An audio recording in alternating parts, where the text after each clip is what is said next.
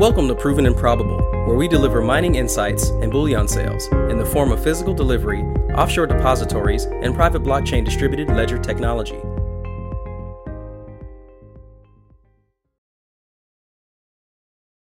Welcome to Proven and Probable, where we deliver mining insights in bullion sales in the form of physical delivery, offshore depositories, and private blockchain distributed ledger technology. I'm your host, Maurice Jackson. Joining us for a conversation is David Morgan, the founder of the Morgan Report and now Energy Stock Profits. Mr. Morgan, welcome to the show. Maurice, thanks for having me. I appreciate it. It's always good to be with you. Glad to have you back on the program, sir. We have a number of topics to address, and for our audience, today's interview theme will be energy and specifically how you may profit. We brought Mr. Morgan on specifically because he's a big picture thinker and he's very passionate about educating people and has a proven pedigree for generating great profits for his clients, which include individual investors, hedge funds, and money managers in the resource sector. David, we referenced that you're the founder of the Morgan Report in the introduction. For those that aren't familiar with the Morgan Report, please tell us about it. Well, the Morgan Report is something I founded on the internet about 20 years ago. And we look at all resources, not just the precious metals. We're the first actually on the rare earth elements. We're one of the first on cobalt. Um, we had the lithium story down pretty early. So we have profited throughout the sector. And we have uh, certainly made a lot of people happy. If you look at the way I divided portfolio, top tier, mid tier, and speculative situations, on the speculations, you bet a little, win a lot, and on the top tier, you can basically put in big money. That's where we have a lot of, uh, you know, high net worth accredited investors, that type of individual money managers and hedge funds that subscribe to our work because uh, they can buy some of these companies that are, you know, billion dollar type companies without moving these, you know, the stock around. Whereas for uh, generally the gold writers, the gold newsletter writer industry is geared pretty much toward highly speculative microcap companies. Yes, we look at them, but that's not what we specialize in, although we have certainly had our fair share. In fact, to brag a little bit, but I guess if it's a fact, it's not bragging. We have actually picked more companies that were junior explorers that became mines than anybody else in the industry. So we look at everything top tier, mid tier, and speculative, and we certainly are happy with our track record, especially on the top tier we still have companies that are up, you know, 500, 600, 700, 800 percent uh, from the time that we got into them. So, um, you know, big money, big companies, little money, little companies, and uh, and uh, it's a fun industry, lots of potential, the upside, and of course, it's a high risk, high reward kind of an industry. Well, you have a proven pedigree of success, and recently you started a new venture called Energy Stock Profits, which perfectly coincides with today's discussion on energy. Please introduce us to Energy Stock Profits. Well, I was uh, I'm affiliated with a company called Gold and Silver for Life. If you want to learn more about it, just go to Google or any search engine and put type in ca- how to cash flow gold or cash flow gold or cash flow silver, and you'll get a free webinar invitation. And I really studied his methodology before I decided to become an affiliate. And it works just well, very well. It's basically a way to use uh, synthetics, which is basically your ETFs, and cash flow your gold and silver holdings. So once I made that association, we got more involved, and I was uh, in a situation where I have to go to London like two or three times a year, which is fine. Uh, uh, provide you know, update information for the investment community that's a part of the Gold and Silver for Life community. Well, on one of the trips over there, they, the uh, founders of the Gold and Silver for Life, asked me about energy and why I was so passionate about it because I've talked about it and time and time again. And they kind of persuaded me to think about doing an energy letter because a lot of what we do in the Morgan Report kind of pushes toward the energy sector. What I mean by that is, although we've only done, I think, one or two gas, excuse me, oil companies and a, a coal company in the Morgan report, mostly I leave the oil sector to other people. But I'm certainly capable of doing it. And there, again, I'm repeating myself, there's kind of a spillover between like the energy metals. You look at copper and vanadium and cobalt and lithium and all these battery metals. And then you look at, uh, some of the base metals like copper that we use in electric vehicles. So there was a kind of a natural synergy that went with what the research that we'd already been doing for years in the Morgan report. So I swallowed hard, uh, asked my uh, my equity analyst if he was willing to take on more work, and he said yes. so we started the energy stock profits. It's similar to the gold and silver for life, meaning that there's an option component involved. So the average yield, although it can't be guaranteed, but averages between 17 and 20 percent a year on your holdings. So you're hitting, uh, you know, a good portfolio of top quality. Again, usually top tier companies that uh, you know are multi-billion dollar companies. For the most part, we have speculations in there as well and you are getting you know yields or excuse me dividends or yields on these companies, and you're also getting uh, the optionality of them and basically selling puts and buying uh, excuse me selling calls and um, selling puts at, at the certain times, and you're given guidance on this. Like every step of the way, you're given guidance on this. So you generate about 20% perhaps on your portfolio, plus the gains you're getting in the stock portfolio itself. So it's pretty robust and it's uh, geared for, I'd say, sophisticated investors that have a fairly decent net worth that really want to have uh, kind of a steady eddy kind of a kind of a Warren Buffett approach. I don't want to say it's like Buffett from the aspect that um, they're buy and hold, although a lot of them would be buy and hold. I want to just say that it's, you know, Buffett got from when I was a kid, I mean, when I was like about 23, Berkshire Hathaway stock was, I think, 2,500 a share. And now it's what, 350,000 a share. And that's what happens at 20% compounded, 20% compounded. So think of Buffett's, you know, doubles and doubles and doubles. No, 20% is hard to get year after year after year. And that's basically what he averages. Same type of situation here maybe more like 30. I mean, I can't make these, um, you know, these numbers uh, without getting in trouble, but I could say could be could be uh, possible. So, well, what a unique value proposition that Energy Stock Profits offers to uh, individual investors and hedge funds. But you know, what's really interesting that you mentioned here as well that a lot of individuals that are in the natural resource space, they're purely speculators, which is just buy low, sell high, and they never factor in or realize that there's an opportunity for cash flow, which really makes you an investor. Throughout your career, you've successfully demonstrated the unique ability to combine the macro with the micro in your investment thesis for your clients. So I want to get a glimpse of some of the opportunities that you see now and going forward. From a macro perspective, what do you see in energy that has you excited? Well, one of the things I just wrote in the Energy Stock Profits update that I just got off of my call to London to update them today, in fact, was that uh, it is a huge industry. Nothing happens without energy, and there's going to be something in the you know trillion dollars of, of uh, investment going into that sector. So certainly, if you want to participate in that arena, you should consider whether or not you join the energy stock profits uh, service or not. That's immaterial. What is material is that it's a huge benefit. And from the micro aspect, I mean, if you look at something like cobalt. a lot of these smaller, I call them uh, mineral de jour, the, mineral of the day. Uh, you look at, you know, the look at a chart of, of many of these smaller, like unknowns, like vanadium or whatever. And cobalt, for an example, I mean, we have a situation in cobalt that is very unique, and it's in the Energy Stock Profits newsletter. It's up 13% from the time we recommended it. We recommended it on the 21st of January this year. So, you know, 13% gain in that short of time is pretty cool. What's interesting about that as a hedge fund manager at work, and he went in and bought it and lifted the stock. So I'll be honest about it. That's why it's up that much. But it's a buy and hold. It's a long term. It is in a speculative section because of the market cap, but it's a unique situation that I don't think anyone else in the industry even knows about. So these are the type of opportunities we look for. We like to get into the equity side on the resource sector, although I just said that we do do the ETFs, and we do. Uh, so we're kind of broad based. I don't want to contradict myself. What I'm saying for investment purposes, we like the equity side. As far as the making money on an optionality situation where you can profit month to month to month, that's using the ETF. So hopefully I'm clear on that. We combine both. So I, I hope I'm being clear. Oh, you certainly are. Can the supply curve meet and or exceed the demand curve? Well, supply and demand always equal. I mean, whether or not you know we're undersupplied or oversupplied, I mean, you can make the argument either way. But if you look at silver going back into you know 1990 to 2006, we were in a supply deficit, and but supply meets demand every year. So how did that happen? Well, if you look at the chart of above ground supply or stockpiles of silver in 2000, it should be in 1990, there were about 2 billion ounces of silver above ground. And if you look at uh, the supply above ground in 2006, it was 500,000.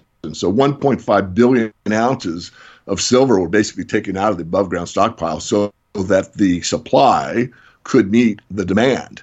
And since that time on silver, the stockpile above ground has grown back to about 2.5 billion ounces. So, you know, we have are not in a structural deficit in silver anymore. We could be, or many claim that we're in a investment deficit. And I would, I'm not going to argue that we aren't. What I think is more fundamental for people to understand more easily is whether or not the stockpile of copper or nickel or palladium is a good example is growing or dwindling. I mean, palladium has certainly been uh, off the chart, so to speak, here lately because of it being such a small market and such a high demand. You know, one very important factor germane to this discussion is, and that's often overlooked in my opinion, is geopolitics. How does that fit into the energy thesis? Oh, quite heavily, as you well know. I mean, and it's not my forte, so I'm just going to kind of broad brush it. But I mean, there's always volatility in the Middle East, which is kind of supplier of last resort. Although now the United States is not as dependent because of you know the fracking boom that's taken place the last several years. So purportedly, the United States is a net energy exporter and we're not reliant on you know some external source outside the United States to keep our energy uh, demand, excuse me, our energy supply. we have it basically internal. But no, it's a very important, the most important uh, aspect to living is energy, and and so not only in the Middle East, you've got you know different areas and uh, of the world that are also volatile due to energy uh, needs independence and control mechanism. I mean, a lot of uh, the, as you say, you can look at the pipeline through Europe, or you look at what's going on in some of these uh, skirmishes slash wars that take place that are you know outlined in the mainstream press for uh, you know political reasons or whatever. When the, if you really dig down, you don't have to dig too far. It's really about again, it's either a pipeline or an energy supply or somebody wants that uh, that section of land to be able to uh, supply energy or take energy, get energy or whatever. I mean, even Venezuela is as messed up as that country is, and I feel for the people very much. I mean, they do have a great supply of oil. It's really crappy oil. It's one of the worst grades out there, but nonetheless, it's still oil. And so, is it all about um, you know, making it uh, a democratic society again, or is it about energy? Well, it's at least partly about energy. So, I'd have to agree with you on that one. Let's discuss some metals that have your attention at the moment, and beginning with base metals. Uh, let's discuss the metals that uh, you foresee dominating the energy sector going forward.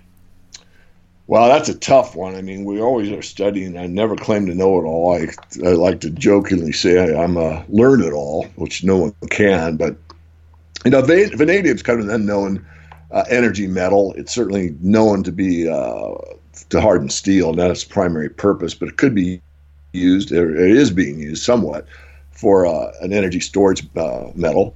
And then you've got cobalt, the same thing. Lithium is well known. Lithium, uh, the story really isn't well known. I mean, most people and a lot of these companies are pushing the lithium story like it's uh, not that it isn't important and not that it isn't being used. Obviously, Tesla's brought lithium to everybody's attention, and most people know they've got a lithium battery in their cell phone. So I don't want to downplay it too much. What I want to point out is there's probably 400 years worth of lithium on the planet right now. So if you think there's a lithium shortage, think again. You're not being given the facts.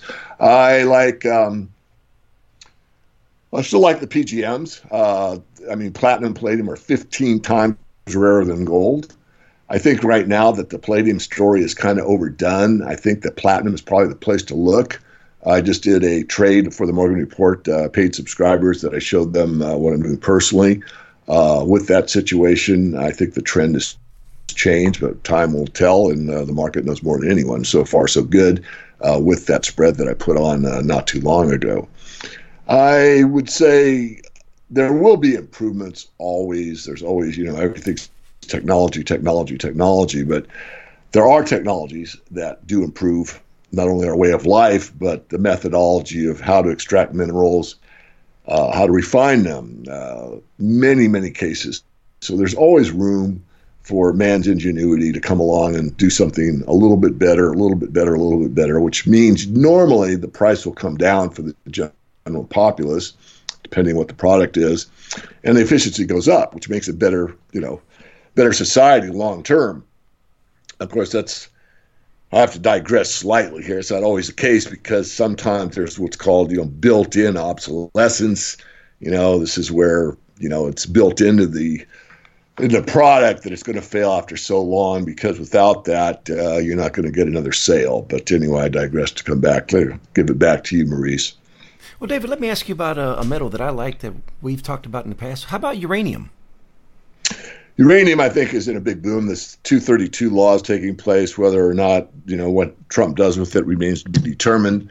But if we go to a domestic uh, uranium situation, then it could put a two tier price on the uranium sector, meaning there'll be a domestic price for uranium and a world price for uranium. We have one in the Morgan report that we like very, very much. It's doing quite well for our members, and it also has one of the most robust and accessible and uh, let's say already in the work the vanadium project. So not only is it uh, probably the best uranium company domestically that we know of, it's profitable, management's fantastic, but they also have this vanadium project that's that's right there along with it. So it's doing well. Uh, I'm bullish on it. Uh, on that company, I'm bullish on uranium generally speaking. And this 232 law, you can look it up and read more about it on Google. But it's something that could boost the uranium price.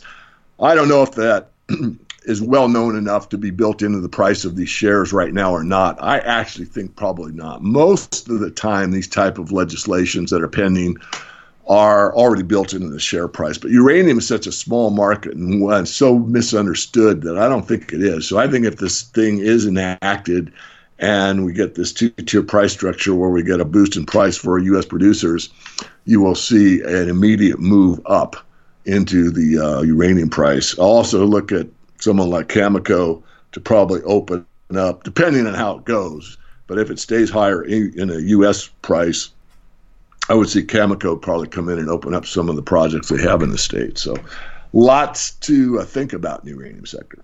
And if I may, can we go back to lithium for a moment here? Because a lot of the energy demand that I foresee in the research that I've done is from electric vehicles, EVs, and batteries, and they compose lithium batteries.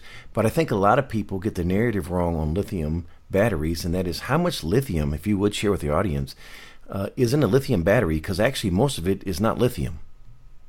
Yeah, I don't know. You probably might, I don't know the number, but you're right. So you might be able to outline that. But I think the point being that the reason that we're looking at vanadium and cobalt and you know even copper and some of these other alternatives is uh, energy efficiency, somewhat uh, on the safety. I mean, there has been some fires with lithium, and I'm not trying to make a big deal out of that. It's just an occasional occurrence, but we do really.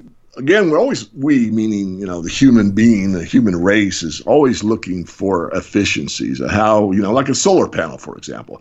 Solar comes out, you take the sun's energy, it hits this panel, it excites electrons. Electrons come out and they are filtered down through some wires, and wires, you know, are used to generate electricity through, uh, you know, the mechanism, the inverter. You go from uh, direct current into uh, alternating current, and, and you can power your your house or your your electric fence or whatever it be. So, just using that and moving on, you can see that the efficiency of a solar panel is about doubled or quadrupled since the initial panel the panels look basically the same, but the improvements, improvements, improvements, improvements have been made. Same thing here. Is lithium the best source to power an electric vehicle? And I would say the answer remains to be determined. Now, the Tesla folks may not want me to say that, but I will because we don't know. So it's a situation where, uh, you know, I don't think lithium's going away. I'm not saying that. What I am saying is that, again, looking at the solar panel analogy. In fact, let me just move on, come back to solar for a moment. Uh, there is a company that we've investigated. We do not, um, we're not recommending it. We've just mentioned the Morgan report briefly in passing, but there's a company that uses uh, aluminum as a mechanism to uh, gather uh, solar energy. It's not as efficient as silver, obviously, but aluminum is fairly reflective. I mean, anyone that knows what aluminum foil looks like, you can get, you know, you can use it as a mirror. It's not as good again as silver, but it does reflect. So, anyway, back to your question. I would stay open minded about the what I'll call battery wars or energy metals going forward. It could be a hybrid. It could be something that we haven't even thought of yet that's in a lab right now being tested and has the highest efficiency and longer range and faster charging and all these things that you know we really want. So there will be improvements made. And I reference that point because I'm not anti-lithium by no means. I think there's some great lithium companies out there that you could really benefit from having in your portfolio. The point being is, as you're referencing here, is being open-minded and looking for new opportunities, and that's what Energy Profits Profits is all about. Uh, switching gears, let's discuss how someone listening may profit. David, what would you like to share with the person listening to today's interview that now sees the potential apply this buckshot approach to mining companies uh, with today's said metals in their nomenclatures? What would you say to them? Well, first of all, I'm free market. You know, I mean, most of your again uh, the gold letter industries very much focused on ad copy. I mean, these are the FOMO writers, the fear of missing out. They write an ad copy that talks about some secret mine and some secret location with some secret CEO that's got the best frickin' this, that, and the other thing. And the ad copy is so strong and so well written that I want to buy the mine, and I already know what it is. You know, it's, it's worthless, or, or worthless, but it's so well done the psychology of it is, oh my God, I must buy this newsletter because if I don't, I'm not going to know what the stock is. And if I don't know the stock, I'm, I'm never going to make this fortune. And, you know, I've looked at these things time and time and time again, and almost all of them are mediocre at best. You know, I, I have to digress again, Maurice, but this is something I've said. I've said in uh, panel discussions at the investment conferences. I've said it uh, from the lectern, behind the lectern at investment conferences, and I've said it in uh, interviews like this. But you know, if you go to a let's say what I'll call a gold show, and there are let's say um, oh let's just make up a number. Let's say there's uh, 700 vendors there. Now, out of 700, there's an average. But none of those companies will come up to me and pitch me and say, hey, I've got an average company in an average location with average management with an average prospect of hitting a, a gold prospect, right? Right. But we all know common sense will tell us that's the case. But you'll hear from every one of those that it's the best place and the best location with the best prospects and blah blah blah blah blah blah blah. I mean, there's some that are honest. I'm I'm exaggerating slightly to make my, my point, but the point is that you don't really get what the truth is. You know, most of them are just average or below average situations that you know you'd be better off. So what I am saying long and winded about is I hate long lists. I don't like the shotgun approach. I don't like buying 30, 40, 50 companies and putting a thousand bucks in there and having to track them. I like to focus. Now, focus doesn't mean you buy one company. Focus means you, like in our top tier, I think we have something like seven or eight. Uh, we rate them. So, really, in the top tier, you should probably have three. Pick the three top tier that are the highest rated. And then in the mid tier, same thing. We've probably got, oh, I'm not sure, nine maybe. Pick the top three again. And then a speculative category, I've never had more than 10. And a lot of these people have, you know, 30, 40, 50 stocks. I mean, it gets to be, in my view, rather ridiculous.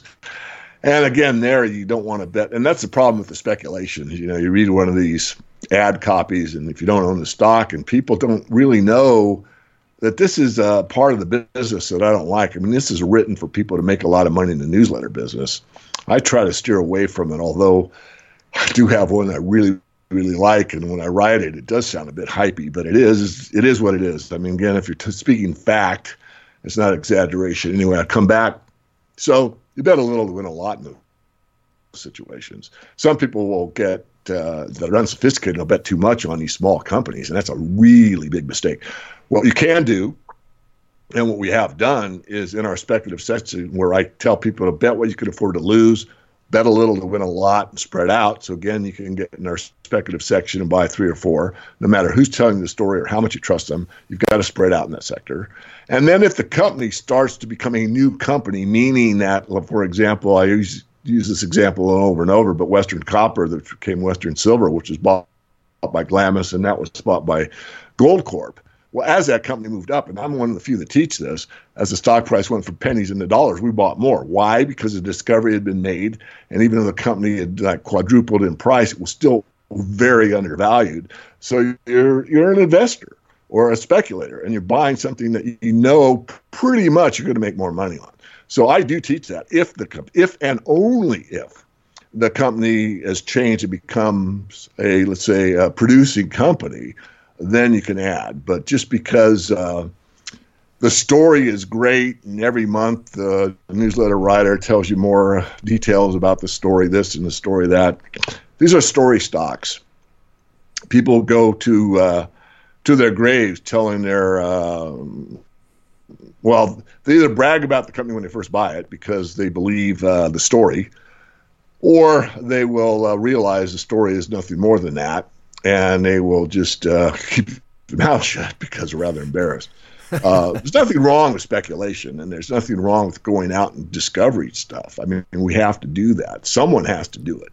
Uh, I'm not against the whole industry. What I am against is uh, the way that some people are taught or encouraged, let's say, to invest in the sector. It's a very difficult sector. It's something that um, most for the most part, I'd say everyone that's with me, and it's certainly not me. I'm not the highest ranking of the speaking circuit. Certainly, there's people that are far well better known than I am, but it's everybody that's on that circuit are pretty straight shooters, pretty honest about it. You know, these are highly speculative situations. You got to be careful, and you don't bet a lot on them. But if they do pay off, they can really pay off in a big way.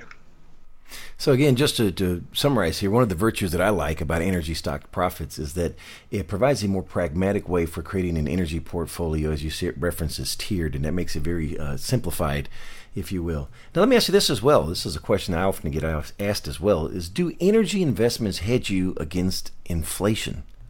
Yes, yes, they do. They uh, want to, you know, again, I mean, repeating myself, but everything depends on energy. So transportation costs go up, energy. If uh, food costs go up, energy. If housing goes up, energy. If communications go up, energy.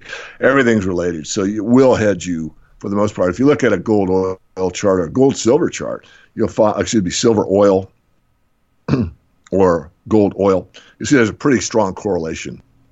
So yes, you're uh, you're well off. In fact, you know, before I started Energy Stock Profits, I would get often asked, especially by my paid membership, you know, well, besides metals, what do we invest in? You know, besides and, and I would always say energy, uh, because that to me is probably the next best place to be besides the uh, the energy. Excuse me, besides the uh, the resource sector, and of course, energy is part of the resource sector, as we know. What type of returns are your clients generating with energy stock profits? Well, we just started in January. Uh, on the top tier, our first pick was up 6.25%. Our second one is up 5.3%. Um, our uranium company is down. One of the uranium companies is off 2%, and the one we added last month is off less than a percent. On the mid tier, we're up 2% on one and off 5 on the other. The one I talked about in the junior producers or development companies, that one I told you the hedge fund got into is up 13%.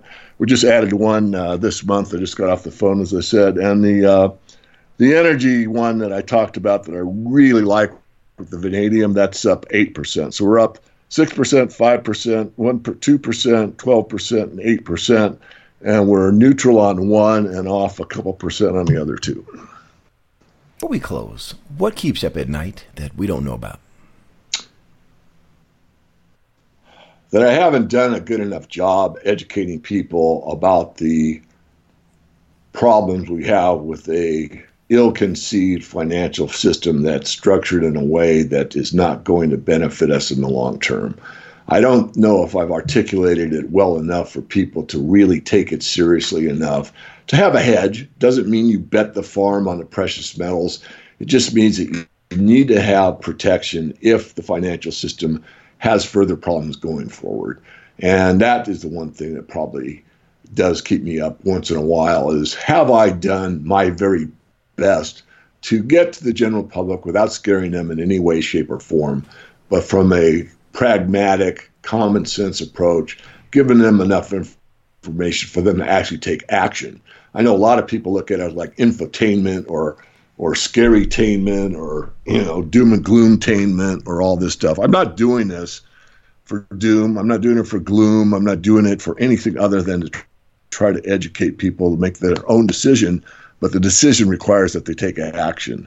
And again, the action doesn't have to be big. I mean, 10% in a hedge position is plenty for most people, which leaves you 90% to, to go about your life as if the normalcy bias is correct and things will always be tomorrow like they are today, which I doubt, but um, that doesn't mean I'm right. All you, but you don't need to bet a lot to be protected. So I think that's the main thing that does concern me as far as have I done my mission statement to the best of my ability.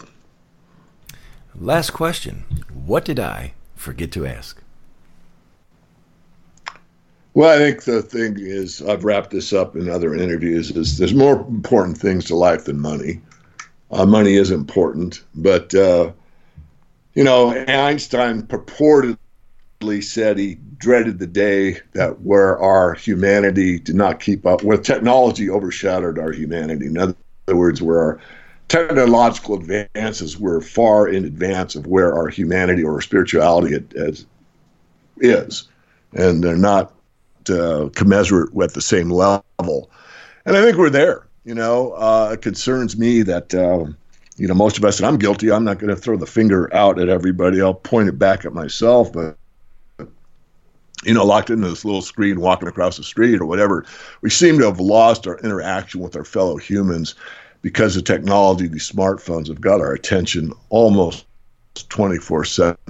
So I think it's time to kind of take a deep breath and, um, give yourself a break from this electronic world that we're in and look at really what is important because at the end of the day, uh, you know, getting the latest stock quote on your phone might not be as important as really interacting, being present with the people that you're around. So I think I'll leave it with that.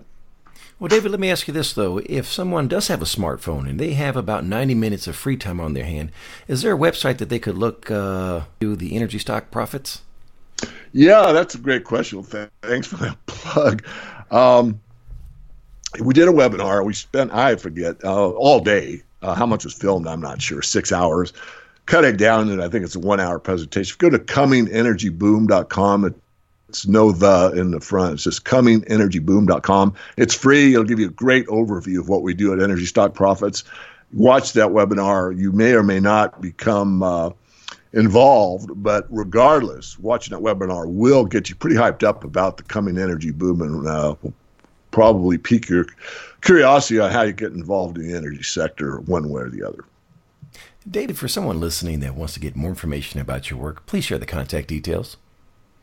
Well, again, the webinar, um, Coming Energy Boom, or if you want to get uh, in contact with me directly, go through my main website, which is the Morgan Report. There's a contact button on there, and you can send it, and the staff will forward your message to me. For audience members, today's interview is not a paid advertisement. We know and we trust David Morgan's work. He has a proven pedigree of success, and we wanted to share the unique value proposition of his services. And last but not least, please visit provenandprobable.com, where we deliver mining insights and bullion sales in the form of physical delivery, offshore depositories, and private blockchain distributed ledger technology. You may reach us at contact at provenandprobable.com. Mr. Morgan, thank you for joining us today on Proven and Probable. The information presented on Proven and Probable is provided for educational and informational purposes only, without any express or implied warranty of any kind, including warranties of accuracy, completeness, or fitness for any particular purpose. The information is not intended to be and does not constitute financial, investment, or trading advice, or any other advice. You should not make any financial, investment, or trading decision based on any of the information presented without first undertaking independent due diligence and consultation with a professional broker or competent financial advisor.